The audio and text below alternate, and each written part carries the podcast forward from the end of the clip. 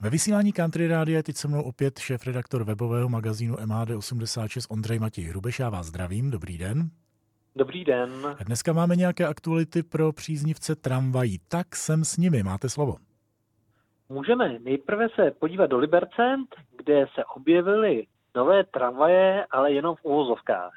Jedná se o tramvaje, který koupil liberecký dopravní podnik v Olomouci kde už předtím 30 let jezdili. Jedná se o klasické té trojky, ale zajímavé jsou tím, že eh, jezdí vlastně v původním olomouckém laku. To znamená v Liberci kromě uh, tramvají, které jezdí v tom bílo, zeleno, žlutém laku, se nyní objevují i vozy, které mají lak uh, bílo, červeno, šedo, modrý a právě upozorňuje na to, že tramvaj pochází z Olomouce. Tak to je jedna zajímavost. A druhá?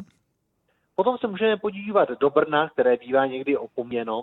Eh, v Brně si sestavili v dílnách eh, novou tramvaj, eh, říkají drak, respektive je to šalina, když jsme v Brně.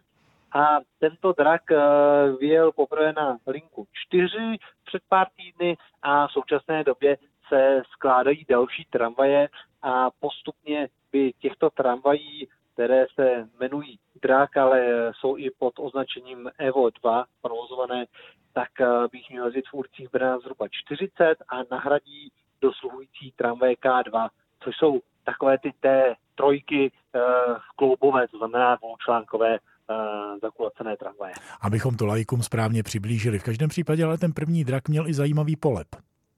Měl doslova dračí polep, kdy původně bylo zamýšleno udělat maskování před fotografii, když bude ta tramvaj jezdit na zkušených jízdách a tramvaj měla uh, do zelena udělaný polep z kůží draka, tím, že ten polep vlastně měl daleko větší úspěch, než se očekávalo a uh, tak se zalíbil veřejnosti, že se dopravní podnik rozhodl jednu tu tramvaj v tom dračím polepu nechat dál.